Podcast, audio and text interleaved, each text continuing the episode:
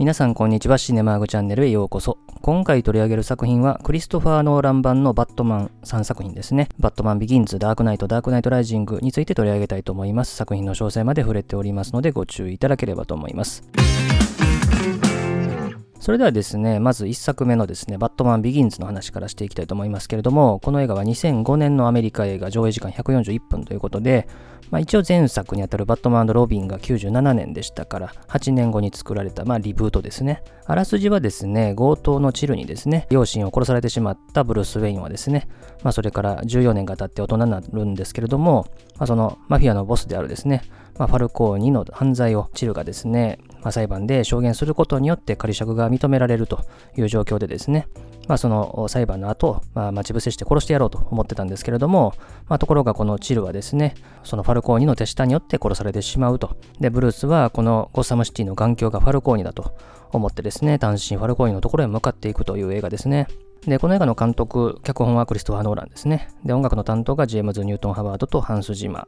撮影の担当がウォーリー・フィスターとなってますね。で、キャストはまあざっと言っとくと、主人公ブルース・ウェイン・バットマン役を演じたのがクリスチャン・ベールですね。この映画の前の年がですね、マシニストというね、もう非常にガリガリの男を演じて、でその後このバットマン役でムキムキになるということでね、まあ彼も結構ね、太ったり痩せたりよくする俳優さんですけれどもね、でそれからディカードを演じたのがリアム・ニーソンですね。まあこの映画では主人公を導くね、キャラクター的なポジションになるわけですけれども、まあおそらくね、スター・ウォーズのクワイ＝ガン・ジンのね、あたりが影響してるかなというキャスティングですね。で、ブルース・ウェインのですね、まあ、幼馴染レイチェルを演じたのがケイティ・ホームズで、執事のアルフレッドを演じたのがマイケル・ケイン。マイケル・ケインはクリストファー・ノーランの監督作品の常連になりますけれども、このバットマン・ビギンズから全部出てますね。でそれから警部のゴードンを演じたのがゲイリー・オールドマン、フォックスを演じたのがモーガン・フリーマン、そしてスケアクロウを演じたのがキリアン・マーフィーで、まあ、それからラーズ・アルグールですね、を演じたのが渡辺謙と。そしてファルコーに演じたのがトム・ビルキンソンで、R を演じたのがルトガー・ハウアーと。まあ本当にね、それぞれがね、主役を張れるぐらいの俳優がですね、もうたくさん出てる映画です。で、この映画は興行収入がですね、予算が1億5000万ドルに対して全世界で3億7000万ドルというね、大ヒットを記録したわけですけれども、まあ、日本では14億円というね、まあ小ヒットぐらいにとどまったと。で、この日本のヒットのした数字っていうのが前作のバットマンのロビンというね、全世界でこけた映画と同じぐらいヒットしたという感じですね。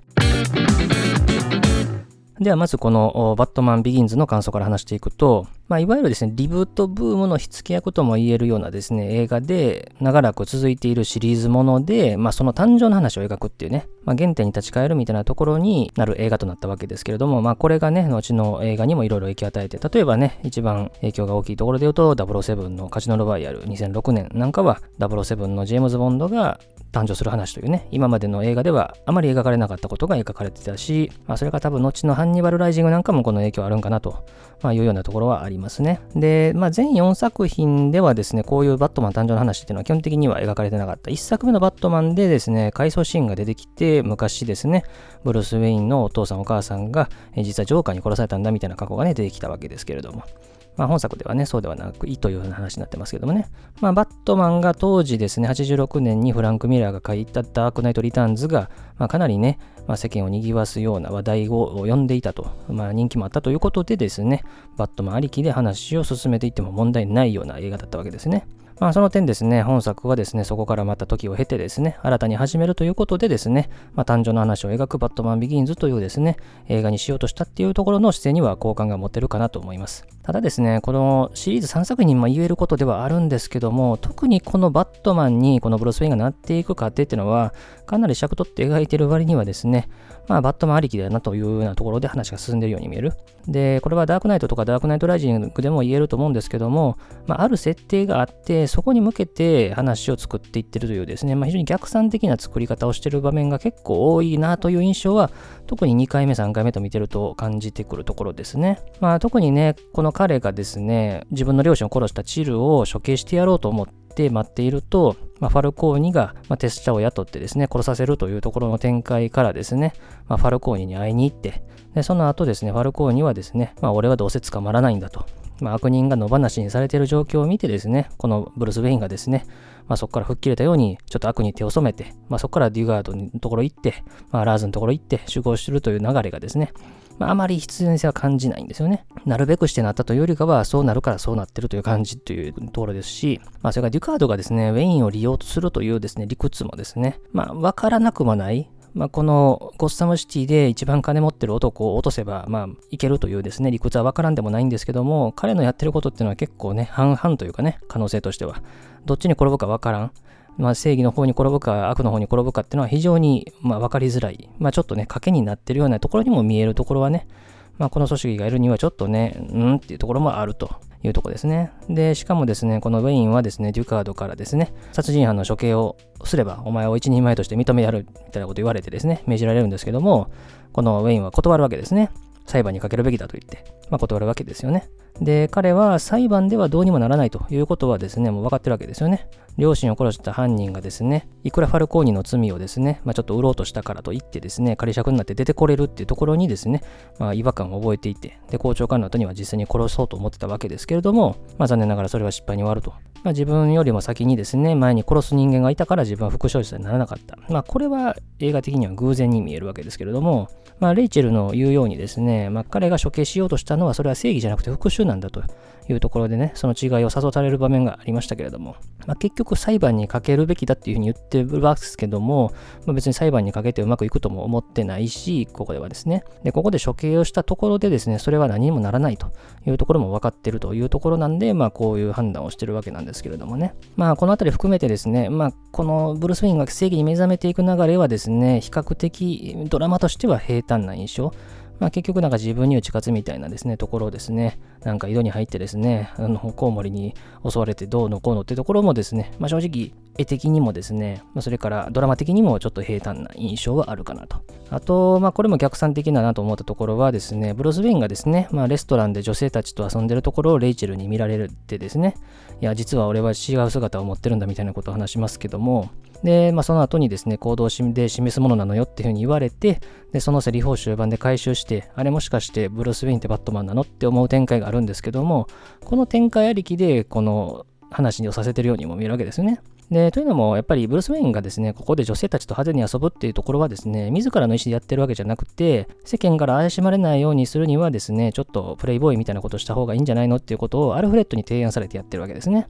まあ、ここもね、アルフレッドがこんなこと言いそうにないわけですよね。家柄とかを気にするわけですし、まあ、このアルフレッドのセリフっていうのは本シリーズでもここが一番ちょっと違和感あるかなと、まあ、いうところがですね、まあ、結構ね、2回目3回目見てると感じるところですね。で、このバットマンビギンズで始まるクリストア・ノーラン版の、まあ、いわゆるこの映画としてのルックなんですけども、まあ、1作目、2作目やったティム・バートン、それから、まあ、3作目、4作目のジョエル・シューマカー、まあ、それぞれ一応ちょっとは地続き感はあったけども、まあ、特にティム・バートンの世界観っていうのは、いわゆる作家性全開のいわゆる作り物の世界観っていうのがあったわけですね。で、3作目、4作目のですね、ジョエル・シューマーカー版でもですね、まあ、基本は娯楽性によってるんですけども、まあ、ちょっとティム・バートンの世界引き継ぎつつ、まあ、カラフルな世界というですね、この世の中と地続きではないどこかの世界という感じがあってですね、まあ、ちょっとこのかけ離れた SF 感っていうのがあったわけですけれども、まあ、本作はですね、まあ、はっきりと分かりやすいアメリカの街になってるわけですね。クリストファー・ノーラン版でよく言われるリアルなとこですよね。リアルな路線っていうところで、まあ、リアルな世界として描いてるわけですよね。で、一応1作目、2作目っていうのはシカゴで撮影されてて、3作目のダークナイト・ライティングはですね、ピッツバーグで撮影されてるというところなんで、土地感というかね、まあ、見覚えとかね、十分ある景色になってるというところですね。で、よくね、このバットマン・ビギンズに始まるノーラン版の話でですね、まあ大体9.11のですね、同時多発テロの話もよくね、被験打されることがありますけれども、まあこの話で一つね、あの、面白い話は、あの、特に前作のバットマンロビー、ミスターフリーズの逆襲の音声解説の話なんですね。で、この映画自体は97年なんですけども、音声解説取られてるのは2005年頃なんで、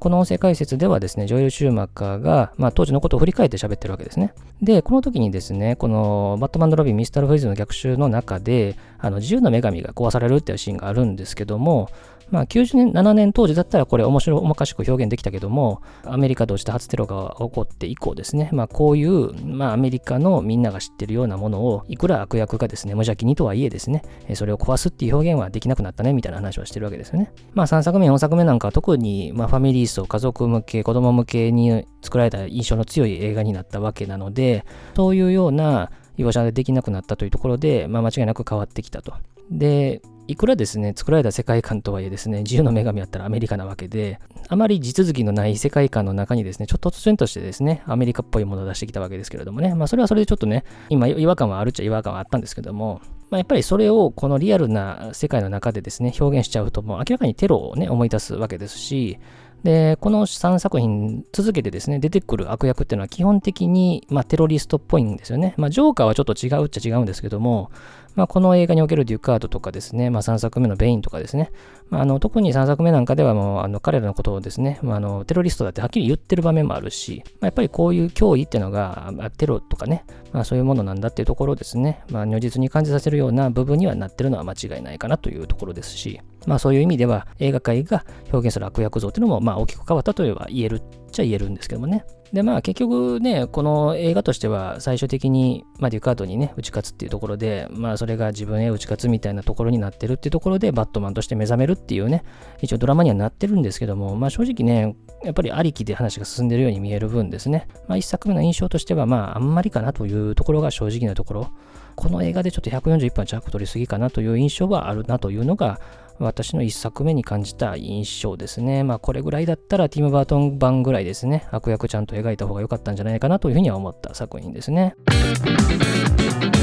で、それからですね、続いて2作目がダークナイトということで、前作から3年後、2008年に作られたアメリカ映画で上映時間152分と。で、映画のあらすじとしては、謎の犯罪者ジョーカーがですね、ピエロのマスクをかぶった男たちとゴッサムシティの銀行を襲って、マフィアの資金を奪って、そしてそこで一緒にいた男たちも射殺して逃走すると。で、一方でゴッサムシティの死刑のゴートンが、まあ、新任のですね、地方検事、ハービー・デントの協力のもと、犯罪組織撲滅に向けて動き出していたというところですね。で、スタッフはですね、監督、脚本がクリストファー・ノーランで、えー、弟のジョナサン・ノーランも脚本には入ってると。音楽はハンス・ジンマー、ジェームズ・ニュートン・ハワード、そして撮影がウォーリー・フィスターと。で、キャストはですね、新しい人で言うと、ジョーカー演じたのがヒース・レジャーですね。で、ハービー・デント演じたのがアーロン・エッカートと。で、前作ですね、レイジェル演じたケイティ・ホームズが降板してマギー・ギレンホールが引き継いでいると。いうところですかね。で、この映画は前作を上回るですね、1億8500万ドルというですね、大型予算に対して全世界で10億ドルというね、もうとてつもない大ヒットを記録したわけですね。ただ日本ではですね、前作をちょっと上回る16億円程度の売り上げということでですね、まあこのね、あんまりヒットしなかった要因の話はちょっと後でも触れたいと思いますけどもね。で、ご存知のようにこの映画ではですね、ヒース・レジャーがアカデミー賞で助演男優賞を死後に受賞したと。まあ、ヒルスレジャーはですね、役作りの一環で、かなりね、あの精神的にもきつい状態になって、そこから睡眠導入剤やらですね、大量の薬物を飲んで、それが原因で亡くなったというふうにね、言われててですね、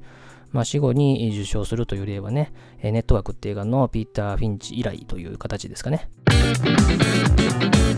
で、この映画の感想の話に移りたいと思いますけども、まあ、実写映画化としてはですね、累計では6作目になるわけですけれども、まあ、いずれもですね、タイトルにバットマンという言葉は入ってたんですが、本作からバットマンという言葉はなくなったわけですね。で、まあ、ダークナイトという言葉なんですけども、これは、その、先ほども話した86年から始まるダークナイト・リターンズというですね、フランク・ミラーの書いた原作にあるですね、言葉の通り、このダークナイトっていうのがバットマンのことを指していると。まあ、この映画もですね、ラストに、まあ、それが彼であるってことが示される言葉でですね、映画が終わるわけですけれども、まあ、ついにバットマンじゃなくなったのかみたいなね、感じであるというとこですね。で、まあそういう映画ではありながらもですね、世界中で大ヒットを記録したのに、日本だけでは前作並みのヒットということなんで、ヒットした金額が前作と同じぐらいなので、まあおそらく前作来た人がそのまま来たぐらいの感じなのかなという印象がありますね。で、この映画が日本で当たんなかった要因として、アメリカの背景と日本の背景が違うとか、うんぬんとかって話がね、一部でされるんですけども、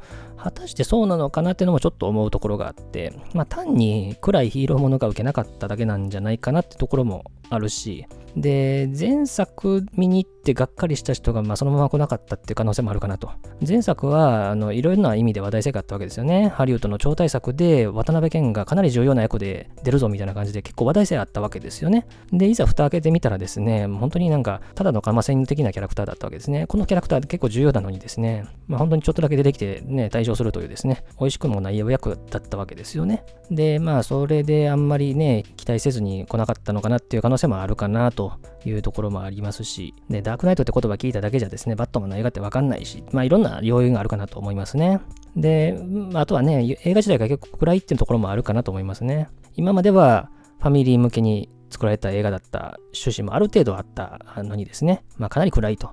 いうところですね。まあリアル路線とかね、いろいろ言われますけども。まあ確かにね、バットマンもバットマンリターズみたいに、まあ結構暗い映画っちゃ暗い映画もあったんですけども、まあこの映画の持ってる暗さっていうのは、まあ、ある種ね、ティム・バートの作家性がある上での突き抜けた暗さというかね、まあ、そういうところがですね、ある意味子供にも見せられると言ったらちょっと語弊あるかもしれませんけどもね、そういうところはあったわけですよね。で、この映画で一番感じたのは、まあ、クリストファー・ノーランの持つある種の性善説がちょっと過ぎるんじゃないかなと思ってしまうところ、ちょっと純粋かなとまあ、これは後のインターステラーの語る愛とかの部分にもちょっと通じるところはあるかなと思うんですけども、まあ、特にこのダークナイトの終盤ですよね。ジョーカーが犯罪者の乗ってる船と一般市民の乗ってる船の両方に爆弾を仕掛けて、その起爆装置はお互いの船の中にあると。で、タイムリミットが迫る中、起爆装置を押せばそっちの船は助かるぞと。さあどうするというところですね。ジョーカーがですね、この一般市民と犯罪者の船の両方に向かって呼びかけるわけですよね。で、結果的にはどっちもボタンを押さなかったんで、爆発しませんでしたと。ジョーカーの目論見は外れるということで、一応一般市民というかね、まあ犯罪者も含むですけれども、まあ彼らの勝利に終わる的な感じになるんですけども、このですね、犯罪のですね、もう蔓延しているゴッサムシティでですね、捕まった凶悪犯らがですね、実はいい人なんだと。爆弾を爆破させるですね、ようなことができる人間たちではないんだっていう理屈っていうのは、正直よくわからんところはあるし、このゴッサムシティで捕まった凶悪犯だったら何をしでかすかわからんぞと。だったら殺してしまおうというふうに思う市民がいてもおかしくないと思うんですよね。で、一般市民側はですね、わざわざ多数決取るというところまでですね、描いておきながらですね、一方で犯罪者側っていうのは、あんまり描写としては少ないかなと。ちょっとここはアンフェアな気もするところですね。結局、人って人のこと裁けないよねみたいな意味で、それをまあ性善説と取るのであればですね、まあそれは分からんでもないんですけども、ちょっとここはですね、まあ急な描写に見えるわけですね。これは後でも触れますけども、まあこれだったらどっちかがボタンを押してしまう、あるいはパニックになってしまって、押そうと思ってなかった意図はなかったけど押しちゃうとか、まあそういう描写の方がある意味リアルだったと思いますよね。で、あと、まあ厳密に言うと、この犯罪者の船と一般市民の船っていうですね、まあ区別っていうのも仕切ることはできないわけですね。犯罪者の船っていうのもですね、あ犯罪者よりも数は少ないけれども、監守に当たるような人、一般市民側の人たちも乗っているわけですよね。で、さらにですね、まあ、一般市民側は投票して、まあ、相手の船を爆破するを選んだ人の方が多かったわけなんですけども、誰も押さなかったというかね、まあ、押せなかったという感じでしたけども、まあ、一般市民側にですね、いわゆる犯罪者予備軍というか、犯罪者の側に片方足突っ込んでるようなやつがですね、いてもおかしくはないし、まあ、この辺の描写はちょっとね、あの一元化しすぎかなという気はしましたね。まあ、善悪をちょっとはっきり分けすぎというかね。だからまあこの映画的にはま性善説を取ってるわけですよね。結局悪に手を染めようが悪に手を染めていない人であろうがですね、まあこういう状況になったらですね、まあ最終的には裁くことはできない、相手のことを殺すことはできないような人たちなんだっていうところの描写に着地しているように見えるわけですよね。で、これがどういう理屈でそういう風になってるのかってところなんですけども、まあこのですね、決定に関してはバットマンは何も関係していないわけなんですよね。だから結局、ここの描写だけでですね、急に浮いた描写に見えるわけなんですよね。まあ、そこがね、この映画的には少しもったいないところではあるかなと。で、しかもですね、この後ですよね、ジョーカーは時間が来た後に両者がボタンを押さないっていうのが分かると、自分でボタンを押そうとしてたわけですよね。だから、結局うまくいかなければ殺してやろうと思ったわけですね。で、それをなんかボタンが壊れていたからですね、バットマンに捕まって爆破ミスに終わりましたってところもですね、ちょっとこれはなんか逃げの描写に見えるところではあるんですね。で、まあさっきも言ったように、この押すか押さないかのサスペンスにバットマンは映画的には何も関わっていないというかですね、まあそもそも本作のバットマンっていうのは基本的に何にもできていないわけですよね。あのジョーカーを目の前にしてですね、まあ引き殺すことができる状況においても避けちゃうわけですよね。これはバットマンが自分で相手を殺してしまうということができないキャラクターであると。まあそれは前作でも描かれていたっちゃ描かれていたんですけども、まあ最後の最後に捕まえるけど、別にこれはバットマンがジョーカーを任したという印象はないし、そういう描き方はしていない。ただ、この映画はバットマンが主役であるってことは間違いないんで、そのバットマンをそれなりの尺取って描いてるわけなんですけども、まあ、このバットマンに対してこの映画は厳しい視点で見てるわけではないような印象がありますよね。お前って結局何もできないよねみたいな感じの描写はしてない。かといって真のヒーローとしても描いていない。非常にまあ中途半端というかですね、まあ曖昧なキャラクターとして描かれているような印象はあると。で、まあこの映画では悪がジョーカーであると。で、彼にはま話が通じないと。で、そういう相手に対して結局何もできないという現実ですね。まあこれは、まあいろんな現実に当てはめることできると思いますけれども、まあそういう視点に立ち返るとですね、まあいろんなところで指摘ありますが、71年のダーティーハリーを思い出すわけですよね。このダーティーハリーって映画の中では、まあスコーピオンというですね、男が、まあ、殺人とか強姦とかをですね、本当にもう笑いながらやってるというですね、まあ異常な男なんですけれども、まあそれに対して刑事のハリー・キャラハンが追うという映画で、このハリー・キャラハンはですね、まあ、捕まえるときにですね、まあ、その捕まえ方がもうめちゃくちゃだったということが原因でですね、この犯罪を繰り返していたですね、スコーピオンはですね、釈放されるわけですね。犯罪者の権利ってところもですね、まあ、この映画でもかなり厳しく追求してる映画でしたけども、で、その釈放されたスコーピオンはですね、まあ、スクールバスをジャックするわけですよね。で、まあ、この映画でもですね、冒頭に同じ色のね、黄色いスクールバス出てくるし、あとはですね、で、その銀行の支店長として出てきたですね、ウィリアム・フィクトナーですね。彼がショットガンでですね、この悪役型をですね、まあ、撃ってですね、言ってくる場面なんかも、ハリー・キャラハンがですね、敵を追い詰める時に言ってる言葉をちょっと思わせるところがあるし、まあ、それから抵抗すらしていないジョーカーに対して暴力でですね、口を割らせようとするところもですね、これもダーティーハリーのハリー・キャラハンをですね、思わせるところがあるというところなんで、まあ、描こうとしてるテーマとかね、まあ、そのあたりはこの作品の影響ってところも間違いなくあると思いますね。まあ、そういうところもあるんで、犯罪を犯すジョーカー相手に先手すら打つことができず、ただひたすら相手に振り回されるっていうのがこの映画のバットマンなんですよね。で、しかもですね、相手に先手取られてるわけですから、バットマンが名乗り出ておかなければ、まあ、人殺すぞというふうに言われてですね、しかもそれでも何もできないという展開になっていくわけですね。で、ここでバットマン出てこないと、市民の側はバットマン出てこないから殺されたじゃないかっていうふうな、やっぱ論調になっていくわけですけれども、まあ、そこの論調がね、この映画あんまり出てこないところはちょっともったいないところだと思いますけども、で、それからですね、やっぱりこの映画、まあ、このシリーズ通して言えることかな、その、ティム・バートン版からずっとだと思うんですけども、やっぱり市民の側をほとんど描いてないってところがね、この映画のちょっと弱いところだと思うんですよね。で、そういう意味では、この映画ではですね、まあ、バットマンの模倣という意味で一般市民出てくるんですよね。正義の味方として同じくですね、成敗してやろうと思うようなキャラクターがどんどん出てくるわけですよね。で、彼らがですね、いろいろやってる場面で、お前らなんか出てくるなみたいな感じでバットマン言うんですけども、こういうのと同じように、ジョーカーの模倣が出てこないっていうのは、この映画、ちょっとね、違和感あるとこなんですね。で、ジョーカーの模倣の話に関して言うと、例えばまあ本作の公開以降とか、あるいはスピンオフのジョーカーの公開以降、特にね、ジョーカーの公開以降っていうのは世界中で、それから日本でもジョーカーの模倣が生まれたわけですよね。バットのマンの模倣が生まれたなんていうニュースは出てこないのに、ジョーカーの模倣が生まれたってニュースはいっぱい出てくるわけですよね。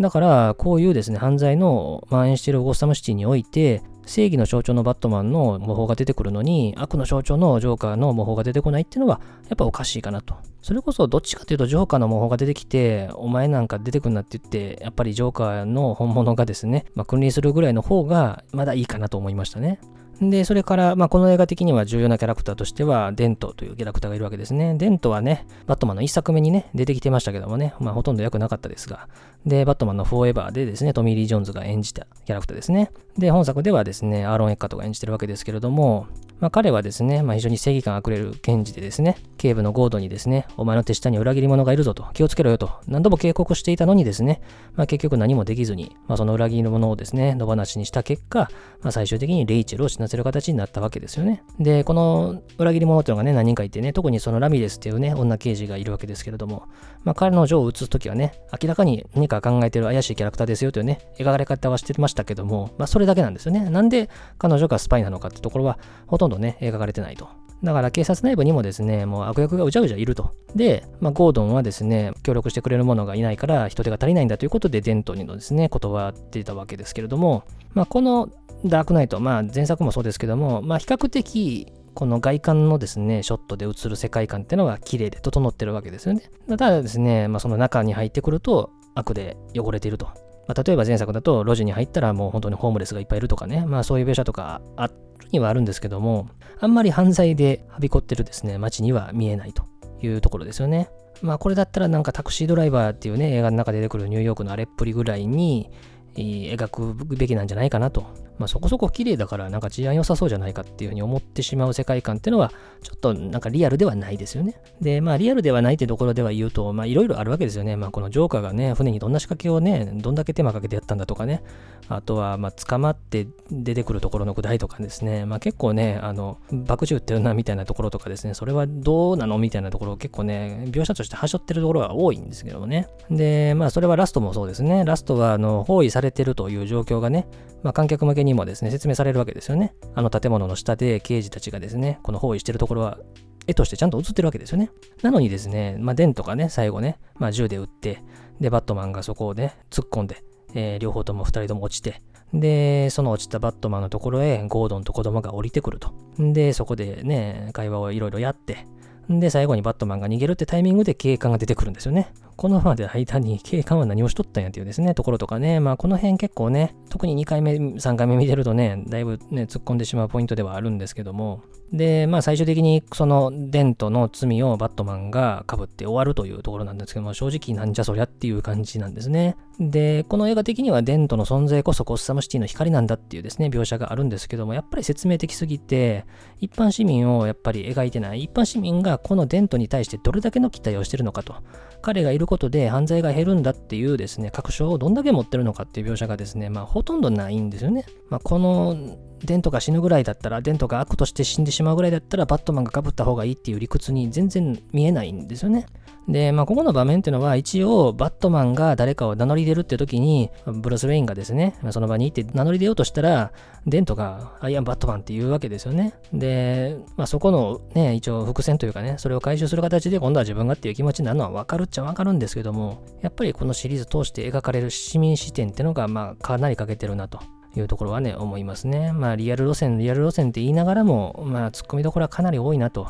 まあ、このデントがね、バットマンって名乗り出る場面とかもですね、写真見たら、アーロン・エッカートの方がね、顎でかいわけですからね、全然違うじゃないか、みたいなね、まあ、感じもちょっとね、言いたくなるところではあるんですけども、まあちょっとね、地続きな世界観、このリアルな世界と、このゴッサムシティが地続きなんだっていう世界観を提示しながらも、やっぱりバットモービルとかの SF 感ってところのですね、まあ、かなりかけ離れた高等無形な感じってところが、まあ、融合してるようであんまり融合してないというかね、まあその辺がすごくアンバランスで、まあそのアンバランスさがね、えー、良くもなるときはあるんですけどね。まあちょっとね、リアルに描いてますよ感が強すぎて、ちょっとそこは突っ込みたくなるところではあると。ただやっぱりね、この映画はもう間違いなくジョーカーを演じたヒース・レジャーがものすごくね、印象を残してるわけなんで、まあそこはね、もう間違いなく映画史に残る悪役だと思いますし、で、やっぱりね、この後にジョーカー主役の映画が作られたっていうのはやっぱりうなずけるところですよね。まあこの映画でやっぱりバットマン主役にするってちょっとね、無理があるとまでは言わないんですけども、それにしてはですね、バットマンをまあ普通のヒーローっぽく描きすぎてるかなと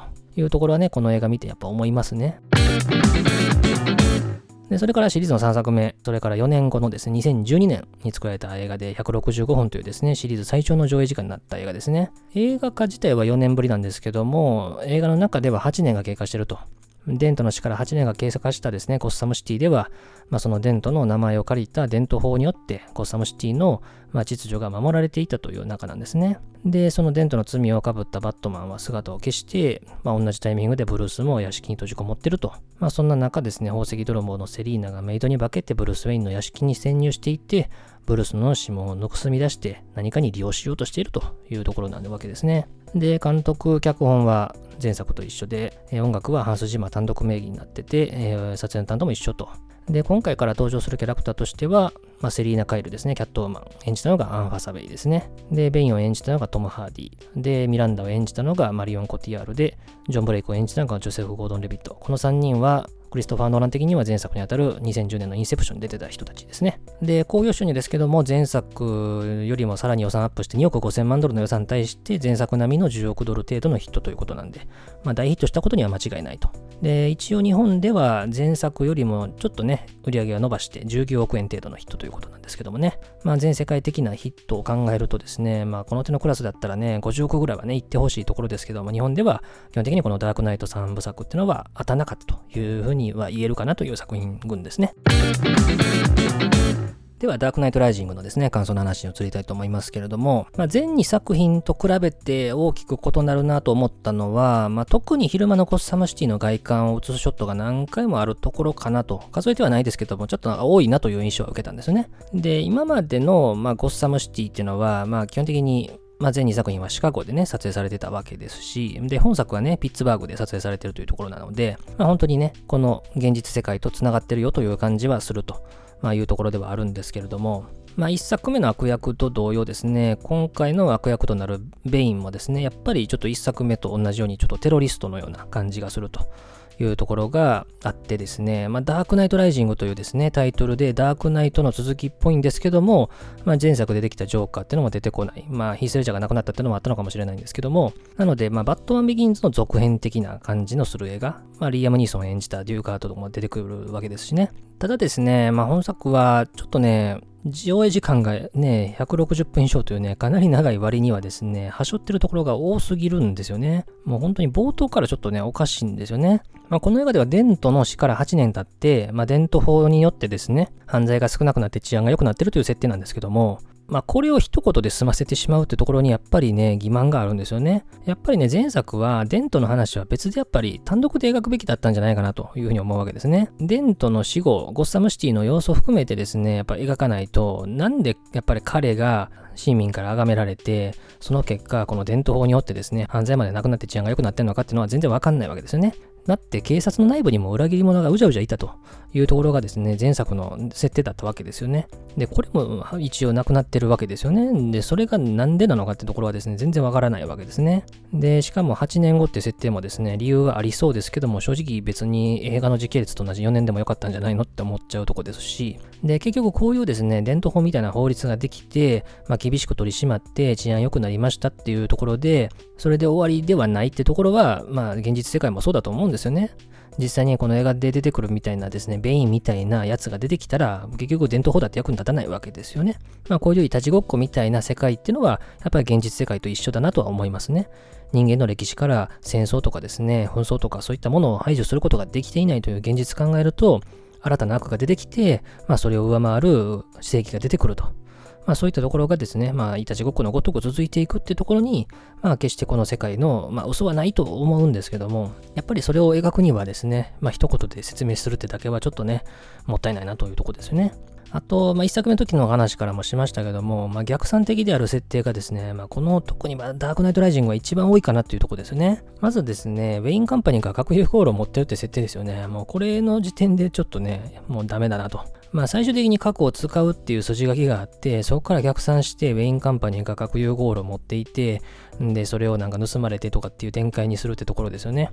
まあこれはちょっとね、もう強引にも程があるところですよね。で、それはミランダにも言えることなんですよね。まあ、彼女はですね、登場してから最初はですね、ウェインに協力するですね、まあ、非常にいいキャラクターとして描かれていて、で、最終的にはですね、ベインの娘であるという設定が分かって、騙してっていうところなんですけども、もう正直まどろっこしいわってとこですし、で、これと逆のキャラクターってのがセリーナに当たるわけですよね。最初は敵で、ブルース・ウェインのですね、指紋を盗んだりとかね、お金をですね、全財産を失わせたりとかですね、まあ、散々悪いことしたのに、まあ、なんかいつの間にかいい味方になってるみたいなですね、まあ、キャラクターと、まあ、いうところとかですね、まあ、この辺も全部結論ありきで逆算して作ってる感がすごく強いとこですね。で、それからですね、このブルース・ウェインはですね、前作から8年の間ですね、バットマンが影を潜めたの同様にですね、ブルース・ウェインもですね、屋敷から出ないというところなんですけども、彼はですね、杖をつかないと歩けないほどのですね、重傷を負って、もう膝の軟骨がなくなるというですね、もう大変な重傷ですね、負ってるんですけども、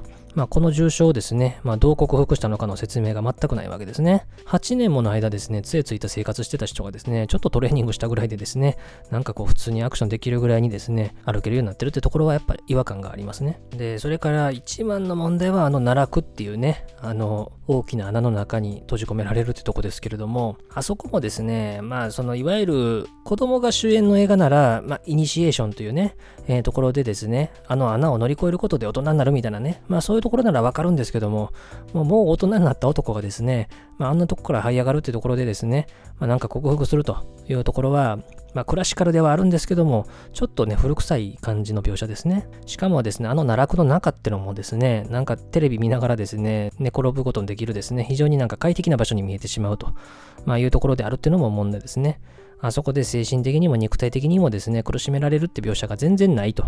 まあいうところもですね、まあ、正直いまいちなとこですね。で、命綱をつけてジャンプしたら届かないけど、命綱外せばですね、届くんですよというところもですね、まあ何かに縛られてるキャラクターがですね、まあそれを外せばですね、解放されてうまくいくっていう展開にするんだったらわかるんですよ。例えば、この後ですね、もうブルース・ウェインがですね、バットマンの服着ずにですね、戦うとかならまたなんかわからんでもないんですけどね。まあ、この辺もちょっとね、あんまり合点のいかない展開ですね。で、この映画では、まあ、基本的に落ちた主人公が立ち上がるというね、まあ、それこそ007で言うとスカイフォールみたいな話なわけですよね。まあ、金持ちのお坊ちゃまがですね、まあ、金あるからですね、まあ、バットボスーツとかバットモビルとかを作って、えー、それをですね、セリーナによって全て失うと。で、会社まで失うと。で、ここまで落ちた男が立ち上がっていくんだっていう風な意味になっていくはずなんですけども、まあ正直この辺の設定全然意味なしてないじゃないかと、